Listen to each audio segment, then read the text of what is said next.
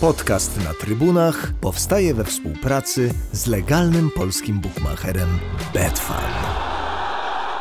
Cześć, witajcie w trzecim odcinku podcastu Na Trybunach, a witają Was Tomek Włodarczyk i Tomek Witas. Dzisiaj porozmawiamy o tym, dlaczego Marcus Rashford jest wyjątkowy w porównaniu do całej generacji młodych angielskich piłkarzy, dlaczego jest wybierany człowiekiem roku w Anglii i dlaczego już teraz zasłużył na dozgonny szacunek i wcale nie chodzi tutaj o dobrą formę na boisku, a przynajmniej nie tylko. Partnerem podcastu jest Betfarn. Pamiętajcie o kodzie Na Trybunach. Z nim macie sześćset złotych bez ryzyka. Zaczynamy.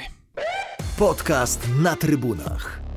To pierwszy podcast w dwa tysiące dwudziestym pierwszym roku, więc warto mimo wszystko spojrzeć globalnie, ogólnie na to, co działo się z perspektywy futbolu, ale nie tylko, w minionych dwunastu miesiącach. I, i postanowiliśmy skupić się tutaj akurat na Marcusie Rashfordzie jako pewnym fenomenie, jako osobie, która spina klamrą, powiedziałbym, pewną też przemianę społeczną, która miała miejsce tutaj w tym przypadku w Anglii, ale też w wielu innych krajach w związku z pandemią koronawirusa. Wiadomo, że działo się na świecie wiele złego, ale również wiele bardzo dobrych inicjatyw i wydaje mi się, że ludzie często normalni, ale również celebryci, sportowcy, gwiazdy, y, oczywiście służba medyczna i y, y, y, y wiele innych, y, wiele innych branż pokazało taką bardzo dobrą ludzką stronę i można powiedzieć, że normalni ludzie zakładali peleryny superbohaterów, pomagając słabszym. I tutaj Marcus Rashford wydał nam się po prostu ciekawym zjawiskiem. O co chodzi? Musimy Wam oczywiście nakreślić ten cały kontekst.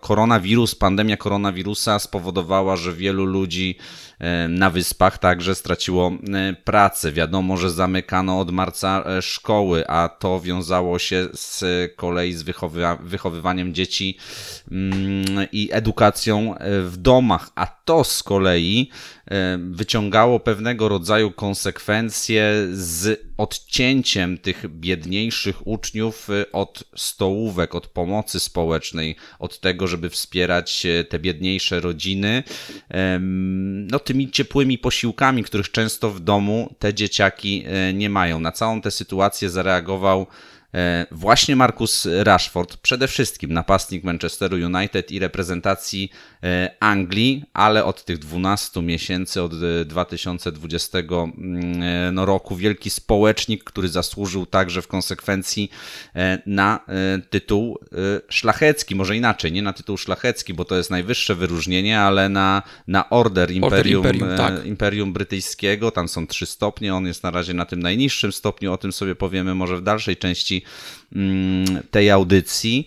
No i Marcus Rashford zrobił coś niesamowitego, bo z kilkoma już później podmiotami zebrał kilkadziesiąt milionów funtów. Potrafił odwrócić nastroje w brytyjskim parlamencie, który na początku nie chciał wspierać tych akcji, które, które miały dofinansować, można powiedzieć, to żywienie w przerwach związanych z pandemią koronawirusa, ale także w przerwie letniej, czy później w przerwie zimowej. Zebrało się tego mnóstwo, my sobie za chwilę to rozłożymy na czynniki pierwsze. W każdym razie, no, trzeba powiedzieć sobie jedno, dwudziestotrzyletni piłkarz z ogromną dojrzałością i pewnego rodzaju w tej całej akcji pomagania niedożywionym dzieciom naturalnością, bo on także wychowywał się w trudnych warunkach, zrobił coś naprawdę absolutnie fenomenalnego i myślę, że dlatego na początek roku, także ku pokrzepieniu serc, warto na tę sytuację i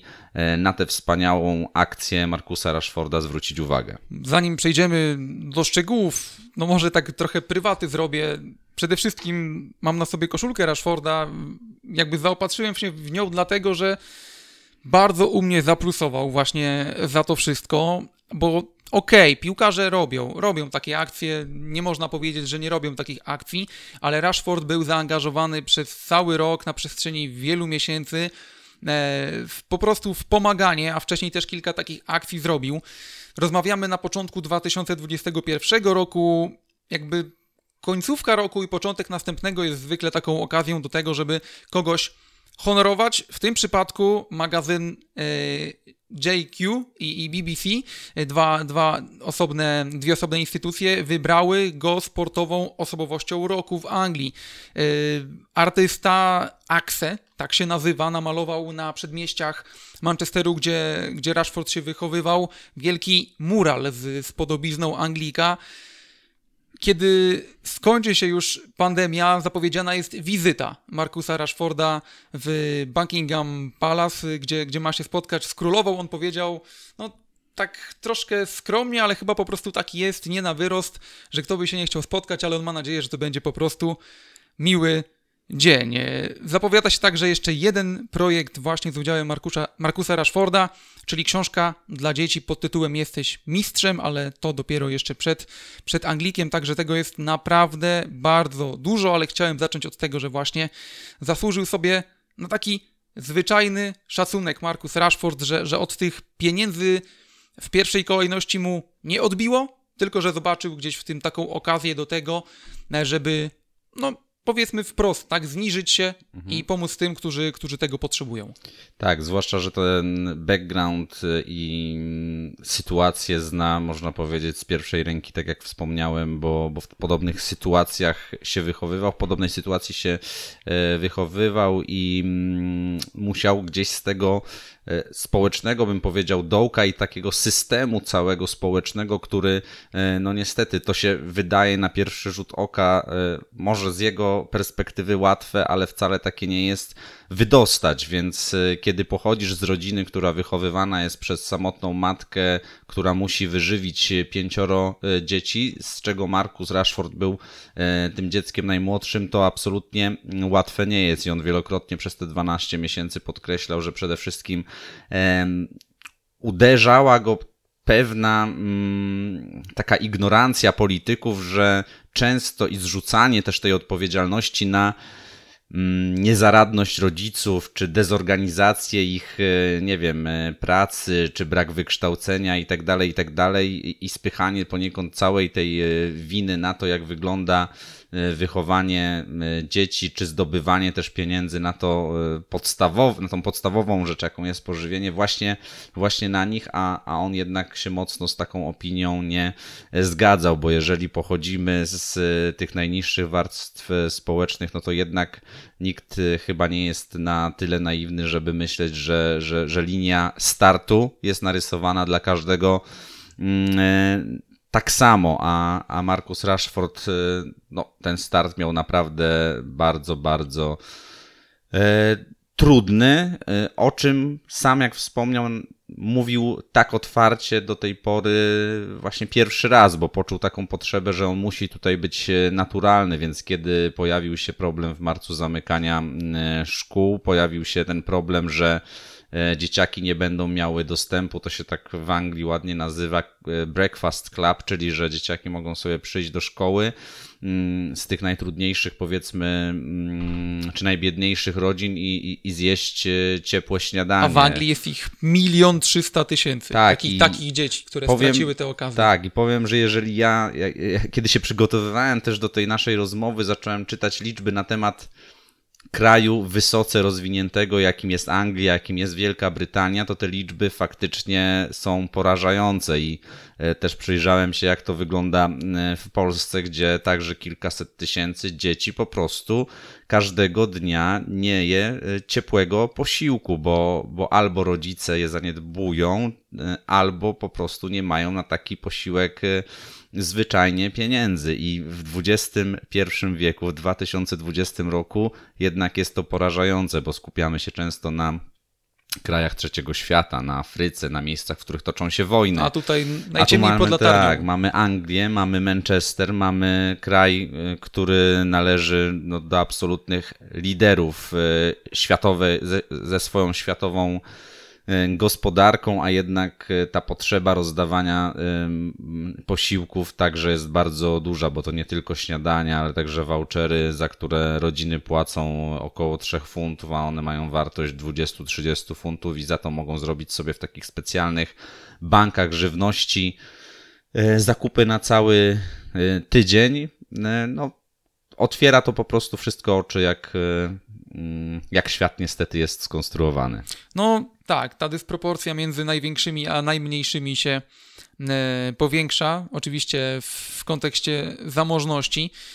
I fajnie właśnie, że znajdują się osoby, które mogą tę swoją właśnie zasobność portfela wykorzystać do tego, żeby im pomagać. Początkowo Marcus Rashford pla- planował właśnie wtedy w marcu zebrać sto tysięcy funtów. Dołączyli się wielcy sponsorzy, dołączyły się kolejne postaci i jak czytałem pod koniec roku, to pod koniec roku było to blisko dwadzieścia milionów funtów. Początkowe założenie to było sto tysięcy, więc udało się to bardzo, bardzo przebić. Tak, bo może uporządkujmy, na razie trochę poskakaliśmy sobie, zgeneralizowaliśmy ten temat, ale wszystko zaczęło się, tak jak mówiłem, mówiliśmy tutaj w marcu. Um... Pomogła też trochę sytuacja samego Rashforda, który miał problemy z plecami na początku roku i zaczął się rozglądać czy angażować w różne kampanie społeczne i do niego odezwała się taka organizacja, która nazywa się Fair Share, która zwyczajnie właśnie zbiera w swoich magazynach żywność, a później rozwozi ją do najbardziej potrzebujących. No i tak jak wspomniałeś, sto tysięcy funtów to był taki pierwszy cel podczas tego marcowego pierwszego lockdownu, ale kiedy sytuacja zaczęła się wydłużać i zobaczyliśmy wszyscy de facto, że koronawirus to nie będzie sytuacja na tydzień, dwa czy trzy. To miało być dwa tygodnie na początku. Tak, a jednak na wiele, wiele miesięcy i cały czas przecież tkwimy de facto w pandemii, w lockdownie, nie trzeba tutaj żadnych szczegółów dalej podawać, no to sam Rashford zaczął tę kampanię zwyczajnie bardzo mocno rozkręcać i też później zbudował taką całą sieć, strukturę hmm, powiedzmy pomocników, chociaż to jest za małe słowo, które, którzy mogliby dofinansować tę kampanię, między innymi supermarkety, które przecież wiele dziesiątek ton miesięcznie marnują, marnują jedzenia. Tak. Chodzi tutaj o Sainsbury's, o Asdę, o Lidla, o wiele innych po prostu sieci wielkich, które fun- funkcjonują w Wielkiej Brytanii, supermarketów. On rozmawiał z nimi poprzez Zooma, którego też doskonale znamy, ze swoją menadżerką usiedli i zwyczajnie zrobili sobie taką burzę mózgów, co mogą zrobić. Wpadli właśnie na ten pomysł, aby no nie wyrzucać, oprócz, oprócz jakby zwykłej takiej daniny finansowej, no to, no to oni mają twardą walutę, twardy materiał w postaci tego jedzenia, które trzeba zwyczajnie przez termin upływający ważności wyrzucać, więc tutaj też wielkie serce, gdzieś ci menadżerowie, dyrektorzy supermarketów pokazali, że okej, robimy to. Wszystkie właściwie organizacje, do których Rashford się zgłosił, zgodziły się na taką współpracę. No i tak jak wspomniałeś, wyszła z tego gigantyczna wręcz kampania. Wszedłem na stronę Fairshare, pod koniec roku rozdano dziewięć i pół miliona posiłków dla potrzebujących, bo to też później przerodziło się w pomoc nie tyle już dzieciom, które mm. były odcięte mm-hmm. od tych posiłków w szkołach, ale także generalnie dla, dla rodzin potrzebujących, dla rodziców, którzy bardzo często stracili pracę, nie ze swojej winy. Też znamy przecież mnóstwo tych przypadków, gdzie po prostu całe branże wymierają, czy też wymarły. No tak, pewnie wielu z nas z problemami się po prostu spotkało tak, w marcu. A wielu tak? z nas miało po prostu też szczęście, że pracują w takiej, a nie innej branży i nie do końca też odczuli jej konsekwencje, a tych dramatycznych historii jest naprawdę mnóstwo, więc te liczby przede wszystkim robią naprawdę gigantyczne wrażenie, ilu osobom Rashford zaledwie dwanaście miesięcy pomógł. Tak jak wspomniałem, dziewięć i pół miliona posiłków, dwadzieścia milionów funtów zebrane, piętnaście tych dużych organizacji, supermarketów zebranych w taką jedną,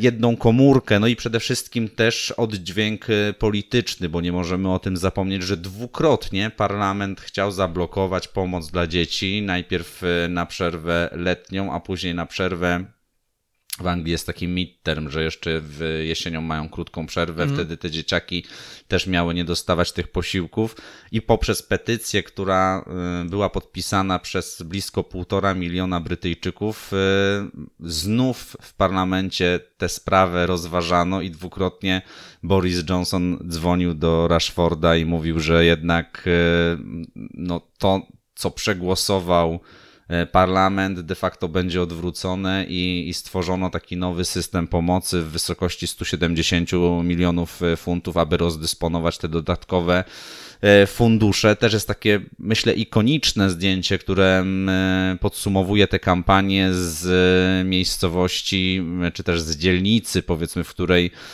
Marcus Rashford się wychował, to jest na południu Manchesteru. Wythenshawe, tak, tak, jakoś tak się to Wythenshawe, tak, to jest południe Manchesteru.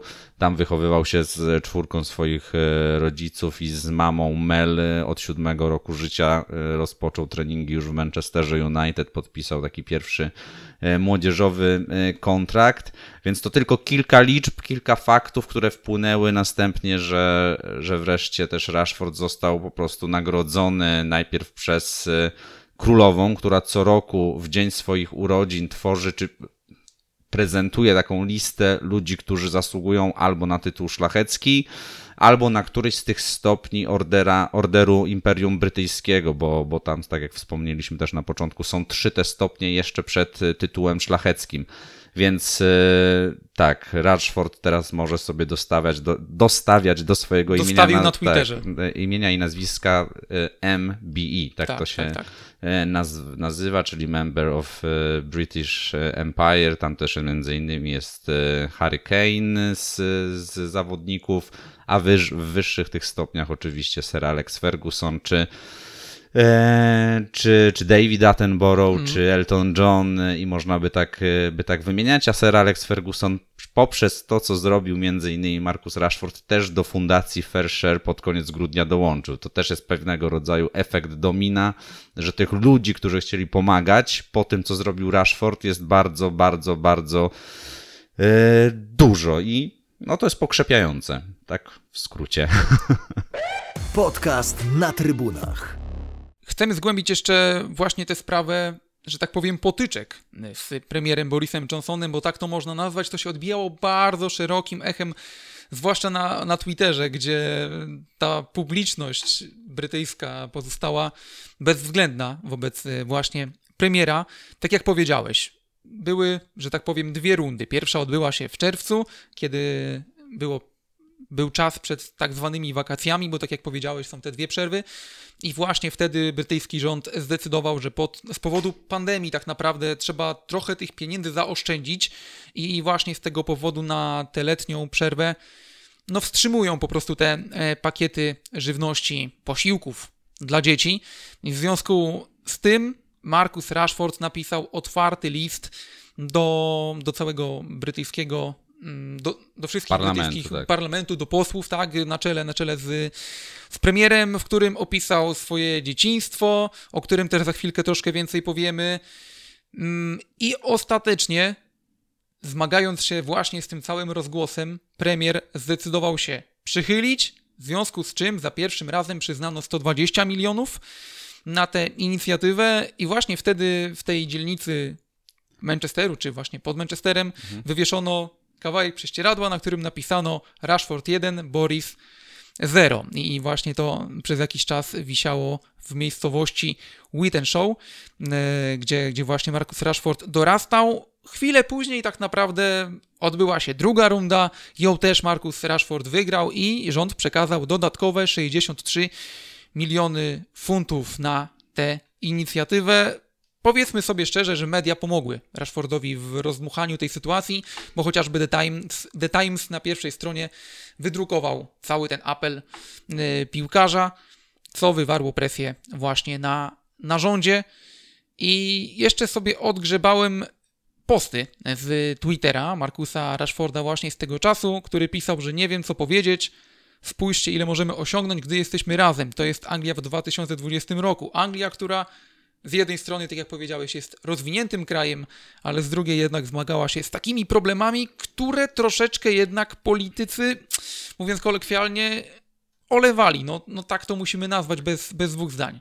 Tak, no bo te liczby jednak są druzgocące. Mówiliśmy o tych setkach tysięcy niedożywionych dzieci w Wielkiej Brytanii, ale sam Rashford też kilkukrotnie, gdzieś czytałem, zwracał uwagę na to, że chociażby no, ludzie, którzy wychowują się w mniejszościach rasowych, a de facto w Wielkiej Brytanii te mniejszości rasowe, no to jest ogromna społeczność. Jeżeli, nie wiem, ja studiowałem cztery lata no pod Londynem w Luton, to właściwie tam nie, mniejszość jest większością, większością. Czyli e, też grupa, grupa Polaków, gdzie w dwa tysiące czwartym dołączyliśmy do Unii, przyjechało nas, wiadomo, mnóstwo wtedy na, na wyspy nie tylko studiować, ale również pracować, ale to też kontekst historyczny, czyli ludzie z Azji, konkretnie Indie, Pakistan, Hindusi, tak, Hindusi zważywszy na to, że była to kiedyś brytyjska kolonia, mhm. ale również, że sprowadzono mnóstwo Pakistańczyków czy, czy Hindusów po drugiej wojnie światowej, żeby odbudowywać Londyn i później oni po prostu już zostali ze swoimi rodzinami. W takim Luton ta cała mniejszość, w cudzysłowie hinduska, stanowi sześćdziesiąt procent społeczności, społeczności więc de facto część taka główna miasta, czyli powiedzmy oprócz centrum Berry Park, wygląda jak taki wielki azjatycki, powiedziałbym, czy hinduski kram z przyprawami. Jeśli chodzi o ruch, ruch drogowy też, tak? No bo to wiesz jednak. Nie, nie, czyli ruch drogowy jest zachowany w dyscyplinie. Zachowany, tak? ale tak, ale kiedy tam się wchodzi, przekracza taki most, taki de facto właśnie w Berry Park jest stadion Luton Town, który gra obecnie w, w Championship.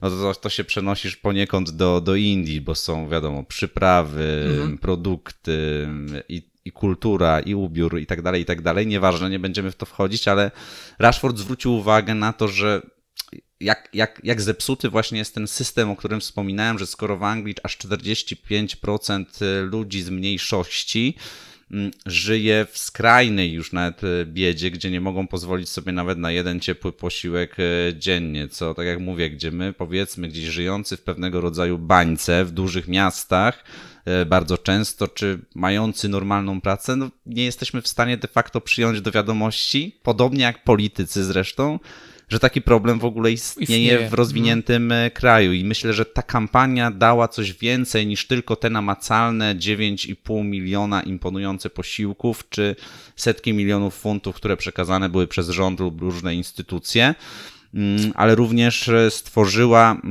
platformę do de facto edukacji całego społeczeństwa. Żeby jak, zauważyć problem w ogóle. Tak, jak ważny jest problem dzieciaków, które rozwijają się czy wychowują w wielodzietnych rodzinach, czy w mniejszościach rasowych i tak dalej, i tak dalej. I, i, i to, o czym wspomniałeś, Rashford miał pewnego rodzaju naturalność w tej kampanii, która wydaje mi się mu bardzo, bardzo pomogła stworzyć tą taką pozytywną otoczkę, która się sama na, nakręcała, bo sam z takiej mniejszości i z takiej rodziny pochodził. Jego mama Mel jest dla niego właściwie całym światem i absolutnie takim człowiekiem, z którego on czerpie te najlepsze wzorce.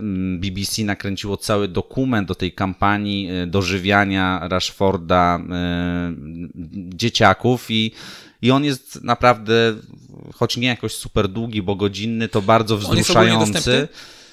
Nie, nie, trzeba mieć dostęp do platformy mhm. B B C tylko wtedy, a szkoda, obejrzeć właśnie go można sobie. No, ale może ktoś sobie odgrzebie to. Tak, no tutaj V P N-y i tak dalej muszą pójść też, też w ruch, ale szkoda, bo że, że na przykład nie można go obejrzeć na, na YouTubie, pewnie też przez prawa do, do pokazywania bramek Manchester tak, United tak, tak, i tak dalej.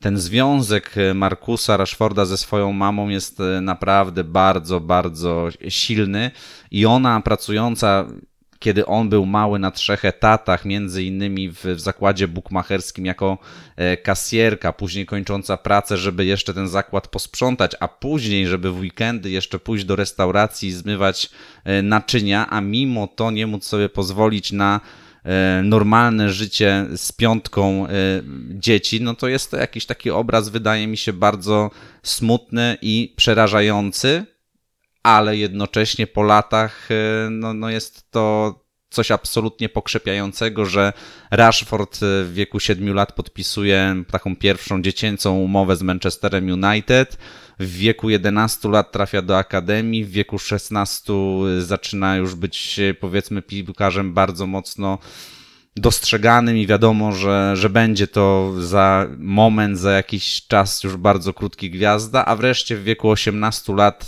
jest ten, to, to przebicie, ten breakthrough, tak jak mówi się po angielsku, I też w sumie niesamowita historia, bo kontuzja na rozgrzewce ma Martiala i jego szansa z Midtjylland w Lidze Europy, tak, strzela od razu dwie bramki, tak, tak, następnie tak. strzela dwie bramki w, w Premier League z Arsenalem, z Arsenalem i dokłada asystę, on tam wtedy został M V P meczu. Tak, dokładnie tak. I w cztery miesiące w dwa tysiące szesnastym roku Marcus Rashford od piłkarza kompletnie nieznanego szerokiej publiczności tak. jedzie na Euro, za chwilę po prostu ta jego kariera nabiera jakiegoś niesamowitego rozpędu, a dziś jest, można powiedzieć, no jednym z filarów nie tylko reprezentacji Anglii, ale Manchester United, który wreszcie chyba łapie wiatr w żagle, zakończył dwudziestotrzylatek chyba dwa tysiące dwudziesty rok dwudziestoma bramkami w czterdziestu dwóch mm. spotkaniach. Ten sezon ma naprawdę bardzo przyzwoity, bo zdobył czternaście goli dla, dla United. Wydaje mi się, że yy,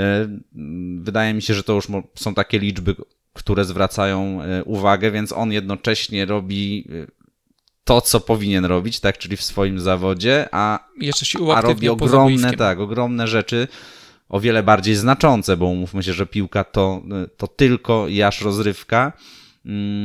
I, I to jest wspaniałe poniekąd, że tak jak, tak jak mówię, wyciągnął sam siebie i całą swoją rodzinę, bo, bo mama też w tym dokumencie mówi, że jak siedzi czasami sama w domu, który kupił jej syn, to zwyczajnie jak się tak z, z, zgłębi, tak, zawiesi w, w cudzysłowie, to na, zbierze jej się na takie wspomnienia, no to gdzie byli, no kurczę, mm. to nie było tak dawno, dziesięć lat temu, kiedy ona musiała prosić szefów Akademii Manchester United, żeby wzięli jej syna rok wcześniej do, do tejże Akademii, bo ona nie miała czasu, żeby go wieczorami na przykład odbierać z treningów, mm. albo zwyczajnie go, go, go pilnować.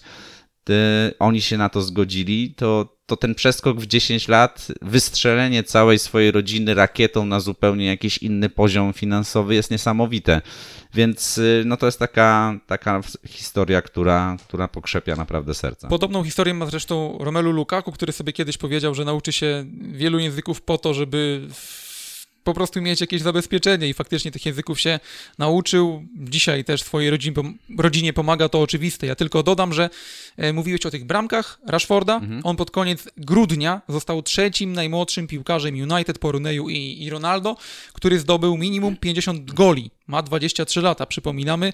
I tak jak powiedziałeś, mając nawet niespełna siedemnaście chyba, jeszcze, jeszcze się upewnię, bo gdzieś sobie to zapisałem, właśnie wtedy zdobywał te pierwsze bramki dla United, tak, miał szesnaście i pół roku dokładnie, kiedy, kiedy zdobył w debiucie w Premier League dwa gole i zaliczył asystę, co ciekawe... No i przypomnijmy też, że w wieku osiemnastu lat, dokładniej dwieście dwadzieścia dziewięć dni, jest też najmłodszym debiutantem w reprezentacji Anglii. Anglii. Pobił mhm. o cztery dni Wayne'a Rooneya, no także z Manchesteru, z Manchesteru United. I... Oczywiście, chociaż wtedy jeszcze grał Rooney w Evertonie, tak? Choć teraz będę się zastanawiał, ale nie pamiętam, szczerze mówiąc, czy, czy, czy, czy, czy Rooney debiutował. Możemy sobie to sprawdzić. To ty, to ty sprawdzaj, tak, a ja, a ja właśnie też dodam, że, że jednak te jego osiągnięcia na boisku także robią wrażenie, bo bił jakby też kolejne właśnie rekordy i w reprezentacji w Anglii, i w Manchesterze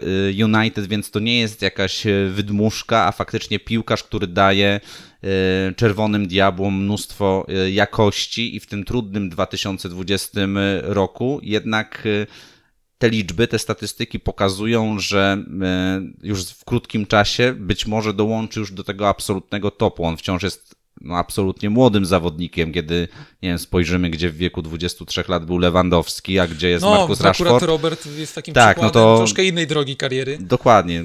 Robert włączył turbo gdzieś, nie wiem, w wieku dwudziestu pięciu lat. Wiadomo, że wcześniej przeniósł się do Bundesligi, ale też musiał się rozwijać, zdrożyć. A tutaj mamy produkt Akademii, który idzie bardzo mocno i z którym też cały ten region Manchesteru absolutnie może się identyfikować. To mhm. jest taka postać trochę, jaką była cała ta klasa tysiąc dziewięćset dziewięćdziesiąt trzy. Człowiek stąd, tak? Tak, Manchesteru United, gdzie byli Scholes, gdzie, gdzie, gdzie był Giggs, gdzie Nicky był Beckham, Butt, Nicky bracia Butt, Neville. Bracia Neville, którzy są po prostu nie... produktem gdzieś kupionym, tak, tylko, tylko stworzonym od podstaw, tak można marketingu powiedzieć. I powiedzmy kasy, którą przynoszą amerykańscy właściciele, a to jest człowiek, który po prostu z nizin społecznych osiągnął absolutnie gigantyczny sukces już mhm. nawet na te, na te chwile. Sprawdziłem tego Rooney'a. W dwa tysiące trzecim roku debiutował w reprezentacji Anglii, rok później poszedł z Evertonu do United, więc tak, jeszcze był, jeszcze był okay, w tak. Evertonie. Zbliżają się w ogóle Mistrzostwa Europy, one mamy nadzieję odbędą się w tym roku już normalnie i będzie filarem reprezentacji Anglii Marcus Rashford, który przez tę słabszą formę United, które wciąż się odradza, odradza, jest troszeczkę mimo wszystko w cieniu takich postaci jak chociażby Erling Haaland, który pewnie w oczach wielu już dołączył do tego topu topów, tak samo jak Kylian Mbappé. A Rashford pewnie jeszcze w opinii nas wszystkich jest półeczkę niżej, ale mamy nadzieję, że szybko on też pójdzie wyżej. Mówiłeś o koloniach brytyjskich. W ogóle Rashford pochodzi z takiej kolonii, z wyspy Saint Kitts. Ona jest na Morzu Karaibskim, czyli między Ameryką Północną a, a Południową. Właśnie stamtąd pochodzą dziadkowie Marcusa Rashforda, też taka ciekawostka. I właśnie ci dziadkowie przenieśli się później do, do Wielkiej Brytanii. Mówiłeś też o związkach z matką i jest takim dosyć wrażliwym człowiekiem Marcus Rashford, tak się go tak pośledzi. jedenastego marca dwa tysiące osiemnastego United wygrali z Liverpoolem dwa do jednego. Rashford strzelił tam dwa gole, a dzień później, albo w ten sam dzień, Yy, wstawił fotkę właśnie z mamą na Instagrama, gdzie wręcza jej w ten brytyjski Dzień Matki statuetkę dla piłkarza meczu. No to chyba lepszej takiej, lepszego prezentu na Dzień Matki być nie może niż taka zwyczajna duma ze swojego syna. Zgadza się, no tak jak mówiłem, w tym dokumencie B B C, nie wiem na ile oczywiście jest w tym jakiś może trochę pozy, ale wątpię akurat w tym, w tym danym przypadku. No, ten związek emocjonalny z rodziną i z przyjaciółmi, a zwłaszcza z matką, no widać gołym okiem. I widać też człowieka absolutnie gdzieś doświadczonego przez życie, doceniającego to, co ma, w jakim jest miejscu, jaki zawód uprawia, no bo niektórzy być może piłkarze bardzo długo nie doceniają, że prawdopodobnie uprawiają najlepszy zawód na, na świecie, ale tego u Rashforda nie widać. Widać w nim po prostu taką ogromną pokorę i możliwość też poprzez swoje zarobki, swoją popularność, bo ma ponad dwadzieścia milionów ludzi na swoich mediach społecznościowych obserwujących go, oddać trochę tego, co sam dostał. I to jest, to jest super, bo wielu z nas ma taką potrzebę pomagania, robimy różne rzeczy, nie wiem, pomagamy schroniskom, pomagamy gdzieś w swoich lokalnych społecznościach lub dajemy na różne akcje charytatywne swoje zarobione pieniądze, a, ale skala jest oczywiście zawsze no, bardzo mała, tak? bardzo mała, a tutaj ten głos yy, piłkarza już jednak bardzo mocno ukształtowanego i znanego, przede wszystkim gwiazdy, tak można powiedzieć, został usłyszany przez dziesiątki, jeśli nie setki milionów ludzi i który ma moc odwracania, no tak jak mówiłem, głosowania w brytyjskim parlamencie. Ma moc taką, że dzwoni do niego dwukrotnie, przynajmniej w tym dokumencie, być może tych telefonów było więcej, Boris Johnson. To też śmiać mi się trochę chciało, a Rashford rozmawiał z nim trochę tak jak z kolegą mhm. i traktował go, bym powiedział, bardzo mocno obojętnie, a nie rozmawiał na baczność jak z przywódcą swojego kraju, co było dosyć sympatyczne z tego względu, że wydaje mi się, że z wieloma rzeczami po prostu, które robi jego partia i, i sam Boris Johnson się, się zwyczajnie pewnie Marcus Rashford nie zgadzał w ostatnim, ostatnich dwunastu, przepraszam, miesiącach. Tak, no i jest tych mnóstwo scenek pięknych, gdzie on też ze swoim kolegą z dzieciństwa wraca do, do tej swojej szkoły na przedmieściach Manchesteru, do podstawówki. Wszyscy jego kumple są właściwie, to też jest częste zjawisko u znanych piłkarzy, że, że, że kumplują się z tymi ludźmi od, od małego, bo im no, ufają tak naprawdę tak. I wiedzą, że to nie są ludzie, którzy są z nimi dla sławy, dla pieniędzy. Dla sławy, dla, dla pieniędzy. Odwiedza tą szkołę i wspominają czasy, kiedy oni obo, obaj nie mieli pieniędzy na to, żeby kupić sobie normalny posiłek, a właśnie byli członkami tego Breakfast Club i tam też jest taka scenka pokazana, kiedy jedna z nauczycielek mówi o tym, że normalnie na stołówkę przychodzi około trzydziestu osób w tejże szkole, a przez pandemię koronawirusa jest już ich ponad siedemdziesiąt, a to nie jest jakaś wielka wielka szkoła, a właśnie jak, jakaś powiedzmy taka typowo lokalna, mhm. lokalna placówka. I tak jak mówiłem, dużo mocnych też słów, kiedy Rashford wspomina, że zwyczajnie wolał iść spać, kiedy był głodny, niż tego głodu mhm.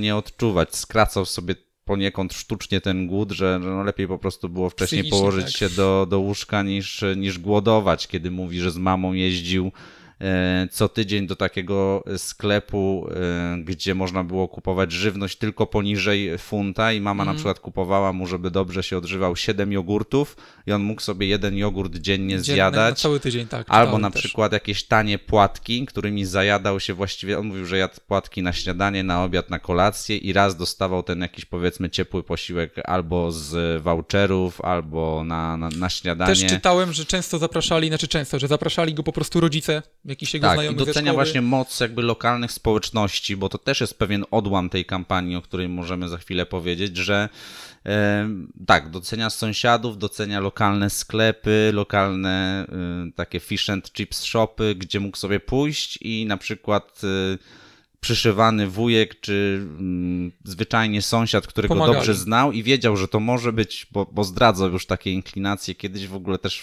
fajny chłopak i piłkarz, dawali mu frytki, dawali mu jakieś jedzenie takie, żeby mógł zjeść sobie na ciepło, kiedy mama była w pracy. I później właśnie, kiedy ta akcja się rozkręcała i kiedy rząd brytyjski zablokował tę poprawkę, dofinansu- która miała dofinansowywać posiłki dla dzieci w trakcie letniej przerwy, no to Rashford zwyczajnie stwierdził, że trzeba wziąć sprawę w swoje ręce i zachęcał właśnie lokalne społeczności do takiego wspólnego działania. I oprócz tego, że podpisało jego petycję prawie półtora miliona obywateli brytyjskich, aby odwrócić te decyzje parlamentu, no to Rashford publikował na swoim Twitterze co jakiś czas taką listę placówek, które zwyczajnie z dobroci serca albo gotowały posiłki, albo oddawały właśnie ze sklepów jakieś końcówki żywności, która za chwilę mogła być przeterminowana i mnóstwo, mnóstwo innych rzeczy. I to jest wspaniałe, że to, co powiedzieliśmy na początku. Trudny dwa tysiące dwudziesty rok pokazał też, jak ludzie potrafią być po prostu bezinteresownie to dobrzy. To oczywiście było, ale nie na taką skalę. Tak, a, a tu na, w końcu jasne, że, że każdy gdzieś trochę przez pryzmat poprawy swojego samopoczucia lubi też pomóc, tak, że zrobiłem ok, dałem na jakąś akcję charytatywną, mhm. ale to było jednak zupełnie co innego, że ta skala pomocy i skala dobroci no, rozwaliła zupełnie, wydaje mi się, wszelkie mierniki, tak, a, a Rashford stał na czele pewnego, wydaje mi się, już w tym momencie ruchu i to nie jest koniec, on też na koniec tego mm, dokumentu B B C odkłada telefon od Borisa Johnsona i on mówi okej, zrobiliśmy dużo dobrego, ale ja widzę jakby szerszą perspektywę, że to nie jest koniec, że ja chcę, żeby już y, nigdy żadne dziecko w moim kraju nie było, nie było ani głodne. jednego dnia głodne. I to pokazuje, że on nie ma zamiaru tutaj powiedzieć stop i ten order Imperium Brytyjskiego to może być dopiero początek i kto wie, czy także przy jego nazwisku kiedyś nie zobaczymy tego napisu, Sir. skrótu Sir. Tak. Mhm.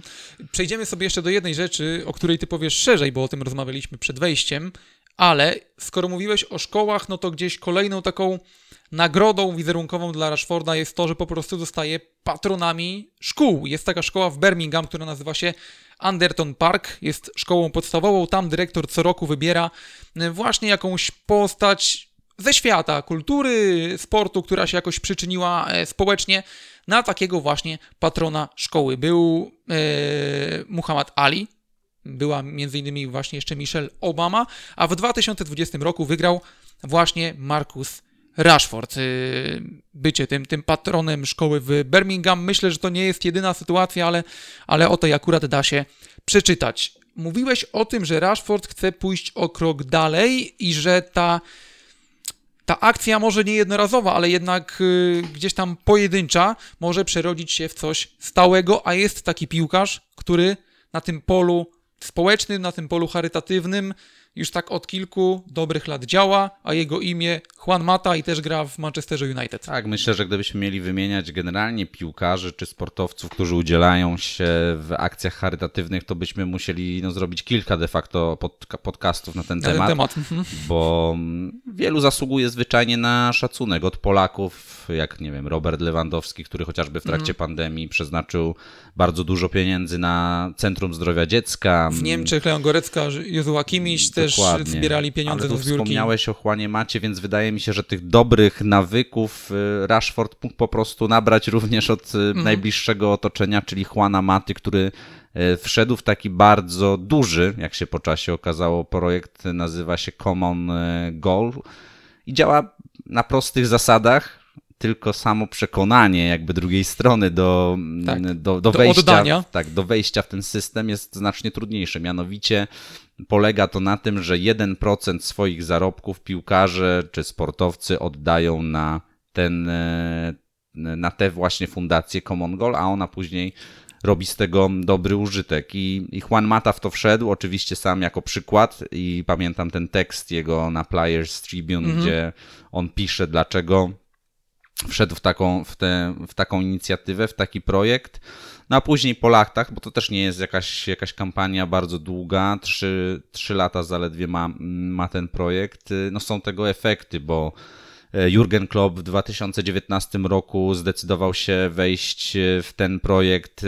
Wcześniej prezydent UEFA, Aleksander Czeferin również, później cały klub Midtjylland, również Julian Nagelsmann, koledzy Juana Maty z, z boiska, ale także zawodnicy Bundesligi, którzy Mats udzielali Hummels, się tak. tak charytatywnie bardzo mocno, jak chociażby Mats Hummels, Megan Rapinoe, która właściwie jest twarzą, powiedziałbym, takiego no, mocnego ruchu feministycznego, można tak to powiedzieć, ale generalnie um, dotyczącego równości, tak, praw kobiet versus mężczyzn w sporcie. No i tych nazwisk już jest ponad sto w świecie sportu i tak jak mówiłem, to nie jest pewnie łatwa rzecz, kiedy zarabiasz dziesiątki nawet milionów dolarów, euro, funtów, oddać niby jeden procencik, no, tak, no jednak jak, to jest pewnie kilka dobrych samochodów. Tak, tak, jak myślimy o procentach, to niewiele, jak przeliczymy to na, na, zł, na złotówki, czy ogólnie na, na cyferki już takie. I Juan Mata też wypowiedział się na to temat tak. tej kampanii Marcusa Rashforda, która, co pokazuje również drugą stronę medalu, jak świat jest zepsuty, oczywiście w sieci, tego nie unikniemy, zebrała mnóstwo hejtu typu zajmij się grą w piłkę, mm-hmm, chłopie, mm-hmm. a nie nagle będziesz jakimś społecznikiem. No tak, jest mnóstwo smutnych ludzi, tak. Tak, i Mata mówi wprost, nie, taka jest dzisiaj też rola celebrytów, gwiazd, nie zajmuj się tylko piłką, oczywiście to jest twój zawód i w stu procentach go wykonuj najlepiej, ale to jest tylko dwie trzy godziny plus regeneracja i masz jeszcze mnóstwo czasu i to jest przywilej, że masz ten czas właśnie, a nie jak twoja mama chociażby, która musiała pracować na trzech etatach, aby robić coś dobrego i, i, i Mata bardzo fajnie o tym wszystkim opowiada. No również no, tych ludzi można by wciągniętych w, w system wymieniać bardzo długo. Sir Alex Ferguson, o nim już mówiłem, ale także Rashford połączył jakby dwie organizacje w jedną akcję z Emmą Thompson, Thompson czyli bardzo znaną brytyjską aktorką, która też działała na, na rzecz zwalczania głodu wśród potrzebujących dzieciaków. To jest oczywiście, nie wiem, aktorka, która chyba wszystkim nam się kojarzy z filmu, który leci wszędzie na święta, czyli to właśnie e, Miłość, e, ale także wiele, wiele innych znanych produkcji. I oni razem zaczęli działać od lata w, i, i tworzyć całą sieć pomocy m, dla, dla tych dzieciaków, więc no, myślę, że to nie jest absolutnie jedno razowa akcja, ten odzew był gigantyczny, także James Corden, który ma, ma swój show w U S A, zrobił cały taki sketch o Marcusie Rashfordzie, pochwalny można wręcz powiedzieć, a jednocześnie nabijający się z Borisa Johnsona, mówiący o tym, że okej, okay, skoro wy nie chcecie, czy, czy generalnie są głosy, aby Rashford skupił się na piłce, a jednocześnie potrafi robić tak dużo dobrego, to być może Johnson powinien nie tylko skupić się na polityce, a zacząć zajmować się profesjonalnie jakimś sportem. To oczywiście był taki żart i pokazanie filmików z różnych akcji, w których brał udział Boris Johnson, typu granie w piłkę, któremu nie wychodziło, typu boks, który mu nie wychodził, typu gra w rugby, która mu też, mówiąc delikatnie, nie specjalnie szła. Oczywiście zaznaczając czy naświetlając ten główny punkt, że Rashford potrafi i świetnie robić to, co robi najlepiej, czyli grać, wykonywać zawód, piłkę, tak? A jednocześnie pomo- pomóc setkom tysięcy dzieciaków. Podcast Na Trybunach powstaje we współpracy z legalnym polskim bukmacherem Betfarn. Oczywiście to, o czym mówiliśmy dotychczas, to nie jest jedyna akcja Marcusa Rashforda, bo tych było więcej, chociażby trzy miesiące po tym jego debiucie w Lidze Europy po meczu z Midtjylland odbył się koncert w Manchesterze, koncert Ariany Grande, który, myślę, pamiętamy, jak się zakończył. Niestety, pamiętamy, zginęły tam dwadzieścia dwie osoby, wiele wylądowało w szpitalu i właśnie w akcję pomocy tym osobom zaangażował się m.in. Marcus Rashford, który odwiedzał w szpitalach ranne dzieci i zebrał blisko dwa miliony funtów w zbiórce na ten cel. Ale dlaczego w ogóle zaczęliśmy od tego, że Marcus Rashford jest w jakiś sposób wyjątkowy na tle tej całej generacji młodych angielskich piłkarzy? Znalazłem felieton Przemka Rudzkiego na Nuance, który, który właśnie też opisał postać Marcusa Rashforda i wyciągnąłem sobie tam takie jedno zdanie, które jest bardzo jaskrawe.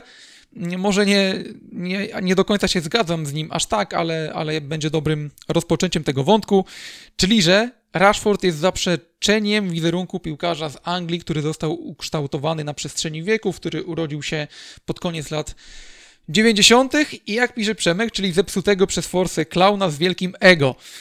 Od Rashforda bije normalność, a czasy mamy dziś takie, że ta normalność stała się nienormalna, więc doceniamy ją zamiast uznać za fundament. No według mnie ta, ta opinia z klaunami jest, tak jak powiedziałem, zbyt jaskrawa, bo może nie aż tak, ale no zdarzyło się kilka takich przypadków, gdzie ci młodzi piłkarze angielscy pokazali, że jednak ten szybki przypływ sławy, popularności, a także gotówki, bo ci piłkarze w wieku powiedzmy siedemnaście lat już mogą zarabiać kilkaset tysięcy funtów, czy to tygodniowo, czy miesięcznie, zależy od skali, że kilka tych wyskoków było.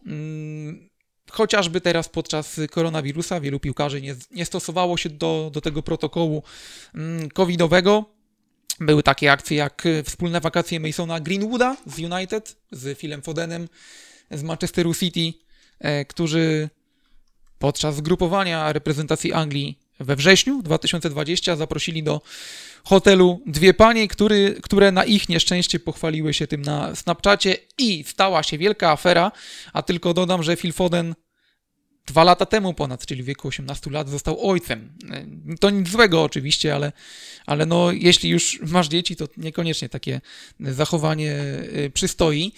No zdarzały się chociażby też takie przypadki jak pamiętny film, niezbyt chlubny, Dele Alliego z dwa tysiące osiemnastego roku, czy także wyskok Harry'ego Maguire'a, który przecież podczas ostatniego lata był na greckiej wyspie Mykonos i tam wdał się w bójkę z policjantami, bo doszło najpierw do bójki między kibicem Manchesteru City a Jessim Lingardem i Harry Maguire uciekł spod topora, można powiedzieć, tylko dlatego, że że wpłacił dziewięćdziesiąt tysięcy funtów kaucji, co według greckiego prawa zwalniało go z więzienia, a podobno groziło mu nawet do trzech lat pozbawienia wolności, więc tych przykładów, o ich jest więcej oczywiście, ale te no, przykłady... Tego też chyba tak się wtrącę akurat a propos, a propos Manchesteru United, tak, no bo mówimy tutaj cały czas o Marcusie Rashfordzie i też jest to jeden jego chyba z bliższych kolegów, który niekoniecznie bierze z niego przykład, no to Lingard, który nagrał ten idiotyczny filmik i tour po swoim hotelowym apartamencie. A to chyba nie kojarzy sprawy, wiesz?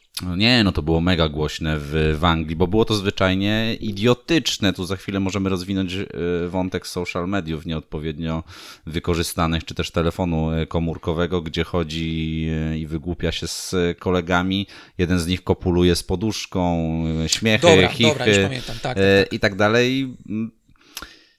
okej, okay, no może to nie było nic strasznego, było to zwyczajnie głupie, ale no niestety żyjemy w czasach, kiedy zarabiasz sto tysięcy funtów tygodniowo, jesteś przykładem pewnie dla setek tysięcy, chyba tak można powiedzieć, lub milionów nawet dzieciaków, no to musisz na każdy swój krok zwracać bardzo mocno e, uwagę. Gdyby tego nie nagrał, to okej, okay, ma wakacje, może się wygłupiać i być takim mm. klaunem, takiej hiperboli e, użył tutaj Przemek Rudzki, pewnie na potrzeby felietonu, też się z tym nie zgadzam, e, ale, ale jednocześnie no, w dobie social mediów, w dobie m, telefonów komórkowych, które są właściwie przylepione do dłoni zawodników, bo to było widać na Prime, chociażby w dokumentach o Manchesterze City i Tottenhamie, że te komórki są no właściwie non-stop w szatni, poza nią, w drodze na stadion, w drodze do szatni, no i już dr- dzisiaj nie da się po tego meczu zabronić. I tak dalej. Tak, nie da się tego zabronić, bo piłkarze, myślę, na to by się nie zgodzili, a menadżerowie traciliby absolutnie podobny posłuch w szatni. Podobny przypadek był w United, kiedy Mourinho był tam szkoleniowcem. Tak, i chyba Mourinho, tak, i chyba Mourinho albo w ogóle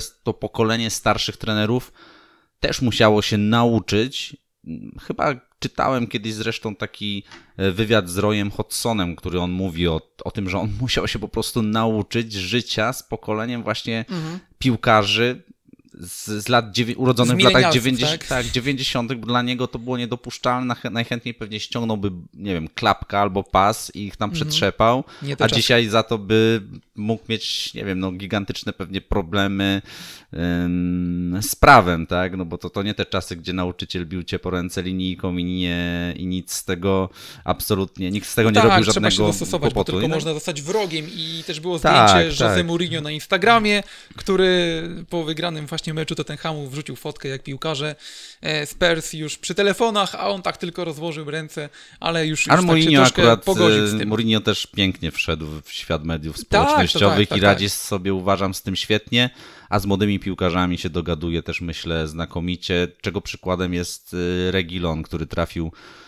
kilka miesięcy temu do Tottenhamu, bardzo fajnie się wprowadził, a mhm. Mourinho cały czas widzę, ma z nim taki chyba dobry, dobre flow. I bo... właśnie ostatnio, nie wiem, czy to się troszeczkę nie zmieni, bo ostatnio okazało się, że brał udział w jakiejś imprezie, nie wiem, czy to sylwestrowa impreza była, czy Wigilia. Szczerze, moim zdaniem, raczej okej, okay, jeżeli przeginasz, to jest to niedopuszczalne, ale moim zdaniem też nie często... wpłynie to tak długofalowo? Nie, no w mediach pewnie muszą przedstawić też jakąś mm. taką potępiającą wersję, ale myślę, że na boisku nie będzie to miało, to mało wpływu pewnie.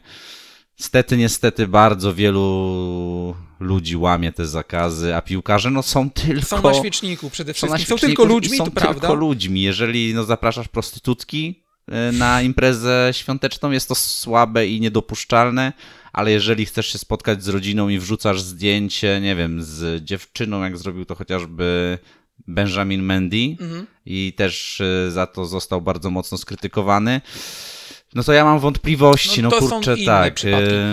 To są inne przypadki, ale myślę, że ten Harry Maguire czy Dele Alli są dobrymi przykładami kontrastu do postawy Marcusa Rashforda, którego właśnie na początku nazwałem wyjątkowym w porównaniu właśnie do tej całej generacji, bo no z Marcusem Rashfordem, jak sobie tak czytałem w internecie, jakieś pojedyncze przypadki były, na przykład był wypadek samochodowy, który jednak nie został y, przez niego spowodowany, tylko to jemu w samochód wjechano, a, a takich większych wyskoków, wyskoków akurat y, z jego udziałem nie ma. Albo fajnie, się kamufluje, fajnie, albo po prostu tego fajnie, nie ma. Że o tym wspomniałeś, bo to też jest problem generalnie szerszy, pff, może i temat na osobny podcast, odbioru y, piłkarzy przez media lub inaczej odbioru kibiców, y, odbioru piłkarzy przez kibiców, mhm. które, które ten odbiór kreują media i ten problem gigantyczny jest również na Wyspach i często poruszany, jak chociażby gazety prawicowe typu Daily Mail przedstawiają sytuacje bardzo podobne piłkarzy czarnoskórych,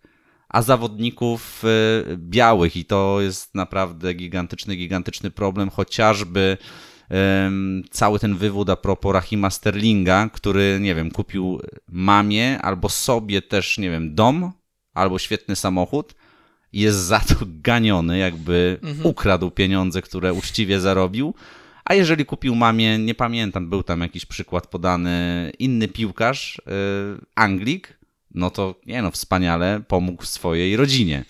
Podwójne standardy. Tak, podwójne standardy, ogromny problem, gdzieś jednak może nawet zakorzenionego rasizmu, ale przede wszystkim tego, jak media tę samą historię potrafią prze, przeinaczyć i, i, i przedstawić jednak w zakrzywionym czy krzywym zwierciadle, jak chociażby, wiesz, wypadek Rashforda.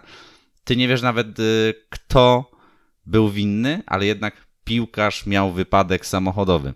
No okej, okay, każdy może mieć wypadek, mhm. ale to już jest, wiesz, gdzieś napiętnowane, że piłkarz jednak ten wypadek miał, tak. I na pewno jest tam jakieś drugie dno. W przypadku właśnie Rashforda było to raczej przedstawione nie pozytywnie, bo wypadku się nie da pozytywnie przedstawić, ale raczej tak, że nie było tam jego winy. A jeśli o tych wypadkach młodych angielskich piłkarzy mowa, no to też był na przykład temat wypadku Joe'a Willocka, który taki spowodował w listopadzie, kiedy rozbił samochód. No tylko tam raz. Nikomu się nic nie stało, nawet piłkarzowi Arsenalu, a zważę jest filmik. Jest po prostu filmik nagrania z samochodu, który jechał za nim, no i po prostu za bardzo, za szybko wjechał w zakręt. Młody piłkarz Arsenalu wpadł w poślizg i wjechał do rowu. I ta sama osoba, która mu pomagała, ale... wrzuciła ten filmik później do internetu, więc to już... Ale takich skandali to byśmy mogli tak, opowiadać tak, tak. o tym bardzo, bardzo długo, a zwłaszcza w Wielkiej Brytanii, gdzie jednak bulwarówki są potęgą, mhm. gdzie też robiły dużo niestety... złego, chociażby przykład News of the World, najstarszej gazety na Wyspach, która została zamknięta przez aferę podsłuchową. No ale ja sam zresztą pracowałem w The Sun, robiliśmy na Euro dwa tysiące osiem polskie wydania, a to był też wydawca News of the World. Też widziałem, jak oni pracują i nie do końca mi się to często podobało, ale może kiedyś uda się o tym szerzej, szerzej opowiedzieć. W każdym razie no te skandale po prostu są środki finansowe, żeby tych, te skandale tropić i żeby tych piłkarzy też często stawiać na świeczniku albo w takim negatywnym Świetle. wydaniu. Absolutnie nie chcemy teraz kreować Marcusa Rashforda na piłkarza, który nigdy nie zrobił nic złego, bo, bo trudno to stwierdzić, tak? Ale jeśli chodzi o tą... że tak powiem, proporcje złego Nie, do no, miazga, dobrego miazga. I, i odwrotnie, no to Marcus Rashford raczej opowiada się po tej dobrej stronie mocy i mamy nadzieję, że tak pozostanie, a że ci, którzy już troszeczkę tam przewinili, że po prostu się e, nawrócą. Zbliżamy się do godzinki. Myślę, że to taki akuratny czas, żeby, żeby ten temat e, podsumować. Pewnie będzie jeszcze się Marcus Rashford angażował w wiele tych dobrych akcji, pewnie nie poprzestanie na tym, co się udało zebrać dotychczas dla dzieci, które, które są niedożywione. No Powiem Ci tak, gdyby nasz partner Betfarn stworzył taki zakład, czy tytuł szlachecki kiedyś zostanie nadany Marcusowi, Marcusowi Rashfordowi, to być może ja byłbym nawet w stanie postawić na to jakieś pieniądze, no bo wydaje mi się, że on na tym po prostu nie skończy i będzie w akcje charytatywne wchodził coraz mhm. głębiej w trakcie kariery, a kiedy ją skończy, to, to być może stanie się z takim społecznikiem, który pracuje już na sto procent swojego czasu, etatu, na, na taki full time już już w klasycznym wydaniu i myślę, że prędzej czy później faktycznie może zwyczajnie na taki tytuł szlachecki sobie zasłużyć. zasłużyć. Mhm. Podzwonimy, zadzwonimy do bukmacherów właśnie w Betfarn i, i wypytamy, jakie byłyby w ogóle kursy na coś takiego, w jakiej perspektywie to mierzyć. Ciekawe, ciekawe zagadnienie swoją drogą, ale na dzisiaj myślę, że możemy Marcusa Rashforda przede wszystkim lubić. Lubić za to, jakim jest człowiekiem poza boiskiem, a że na boisku też daje radę, no to taka świetlana przyszłość się rysuje przed tym zawodnikiem. Dziękujemy za uwagę i tak, przypominamy oczywiście, że Betfarn jest naszym partnerem i z kodem na trybunach macie sześćset złotych bez ryzyka. Jeśli się pojawi zakład na to, czy Marcus Rashford kiedyś ten tytuł yy, szlachecki będzie miał, o tym poinformujemy niezwłocznie, a tymczasem za uwagę dziękuję. Tomasz Włodarczyk i chyba co, na koniec jeszcze szybciutkie życzenia, bo jest to pierwsza a, nasza w nowym roku. Proszę bardzo. Podcast dwa tysiące dwudziesty pierwszy.